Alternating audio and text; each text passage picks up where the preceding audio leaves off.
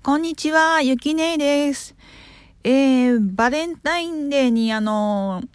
チョコレートとお便りくださいましてありがとうございます。えー、まあ、前回もお便りくださったんですけど、まあ、ここではあの、イニシャルで K さんとさせていただきます。K さんありがとうございます。考えてみたらバレンタインデーにチョコレートもらうの初めてです。あげたのも、あげたことも数少ないですが、もらったの初めてですごく嬉しかったです。えー、早速ですね、ちょっと本題に入りたいのですが、えー、ちょっと砂糖依存について、あの、お便りいただきましたので、砂糖依存のお話をさせていただきます。えっ、ー、と、まあ、前回のトークから10日ほど経っていまして、まあ、前回はトークの中であの、過食がちょっと収まっているだの、なんなの言ってましたが、まあちょっとその後はちょっと若干いろいろ、あの、体調面の動きもあったのですが、えー、もともとその、ずっと過食が20年以上ありまして、で、ずっと砂糖単体っていうのは本当に最近で、去年の3月ぐらいにやってみたらよかったっていう感じで始めたんですけど、私のその砂糖依存のきっかけは、あの、去年、あの、去年というか、まあ、2019年の年末に、あの、引っ越しをして、で、あのそしたらなんか、あの、未だに原因不明なんですけど、両膝が謎の激痛で、で、あの、いろいろ検査もして異常もなかったんですけど、とにかく痛みだけは健在で歩けなくて、両方杖ついてたんですよ。で、あの、とにかく痛み止めを飲んで、で、まあ、結果的に今杖はついてないんですけど、とりあえずその、痛み止めとか痛みを感じにくくするお薬を上限1杯まで飲んだら、まあ、杖はつかなくて普通の生活ができるっていう状態になったので、まあ、お薬で解決するんだったらっていうことで、今、お薬は飲み続けています。で、その前まではちょっと、あの、痛みを感じにくくするお薬が、ちょっと副作用が懸念されてまして、で、結果的にその、副作用のリスクと痛みを天秤にかけて、まあ、上限まで飲んで、杖から出したんですけど、最初はやっぱり副作用が怖かったので、ちょっとあまりその薬も量を増やさずにいて、杖を両方ついてる状態で、もう家の中でも杖をついてないと動けない状態だったので、でも過食はしたいし、あの、二転がりのところに安いスーパーがあるんですけど、そこに行くのさえ大変で、で、ああ、でも食べたい甘いものが欲しいって思ってた時に、あの、コーヒーとかに入れるスティックシュガーが家にありまして、いや、甘いものが欲しいけど、これとりあえず砂糖を飲んだらどうなるかなと思って飲んだのが最初で、去年の3月ぐらいだったんですけど、まあ、過食と比べたら満足度は低いですけど、でも結構過食が100だとすると砂糖は低く見積もって50、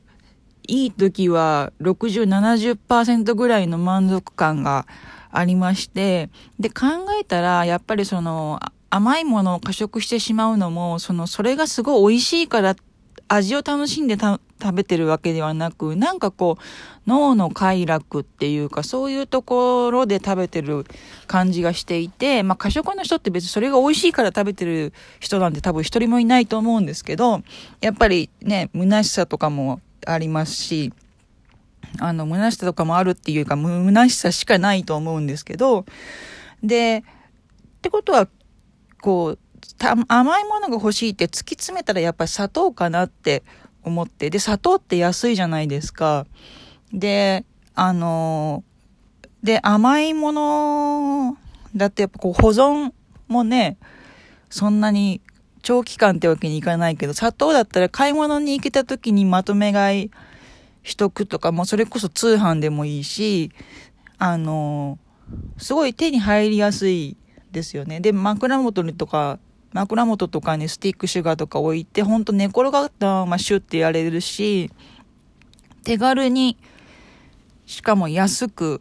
で、砂糖をすごいたくさん、一番ひどかった時は本当に、あれなん、あの、3、3グラムの50本飲んでた時があって、で、そのと、まあそこまで、まあ最近はそんなひどいのはないですけど、結構砂糖たくさん飲んでると、それでその夜寝る前が一番過食が危険な時なんですけど、それで寝ちゃえば、あの、いいわけなんですけど、あの、やっぱ血糖値上げるから、こう、過食したりすると寝やすくなるっていうのもあって、で、私は寝つきが悪くて朝起きられないタイプなので、寝つきのお薬であんまり持続性のない民剤を飲んでるんですけど、まあ、民剤飲みつつ、あの、まあ、過食したくても買いに行くのも足が痛いし、あの、砂糖たくさん飲んだらやっぱ血糖値も上がるし、で、砂糖ってなんかこう、ほっとするんですよね、精神的に。安心感があって。で、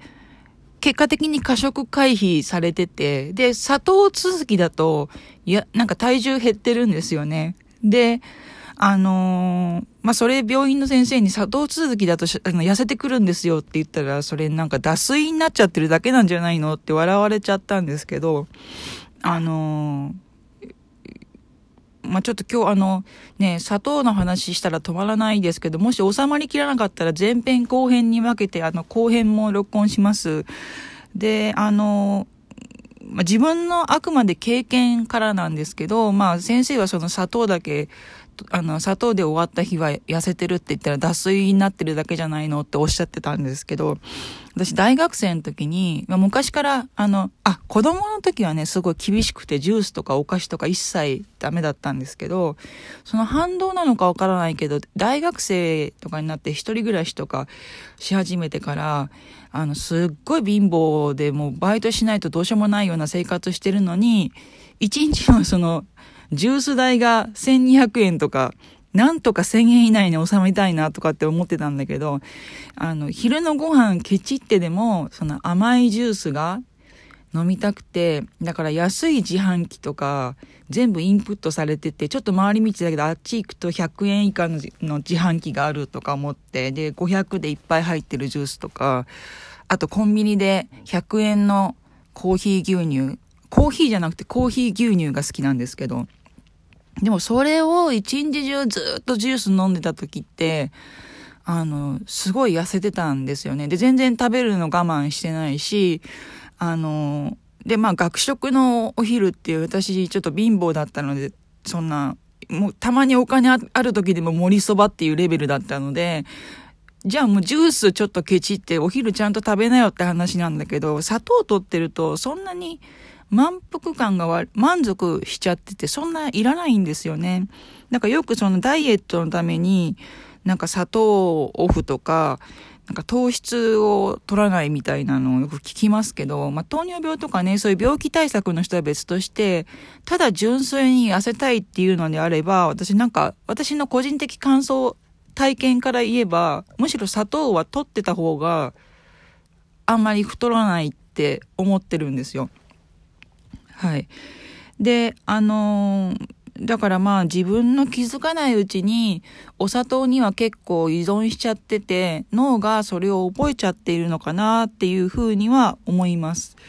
で、ちなみにあのパルスイートを飲むっていうのやってみたんですけど、あの、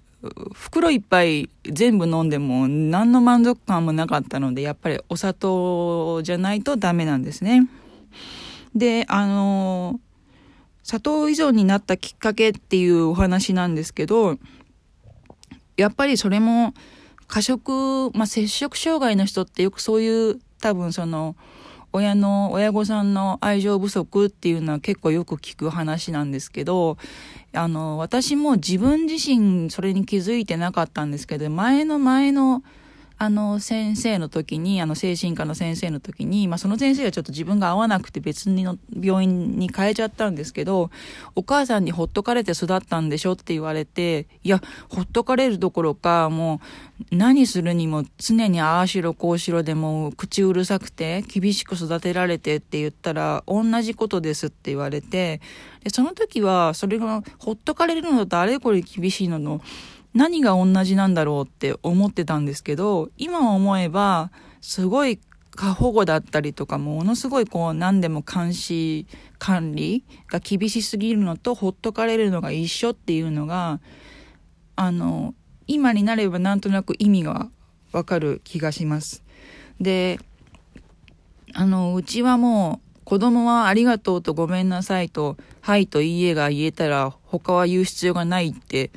口酸っぱく言われてましたし、もうそれこそ箸の上げ方、おろし方。で、さっきもちらっと言いましたけど、あの、市販のお菓子はダメだし、ジュースもダメだし、甘いもの食べるなら母が手作りをしたお砂糖の少ないものっていう風になってて、まあ、ご飯はしっかり食べなさいっていう家で。だからもう一人で自由になったらもうね、パックンチョとかも鬼のようにね、食べたりとかしてて、最初はなんかその反動で食べちゃってるのかなって思ってたんですけど、あのー、お腹いっぱいでも詰め込むようにして食べたりとかしてて、まあ、あのー、親との関係っていうのは、すごく、あの、自分の中に問題として抱えてるので、まあ今の主治医の先生も生育環境がかなり根底にあるとはおっしゃってますし、そういうものからその過食にしても、あの、お砂糖にしても来ているのかなって思います。やはりそういうふうに思います。ちょっと残り20秒になったので、あの、続きは後編にて、See you!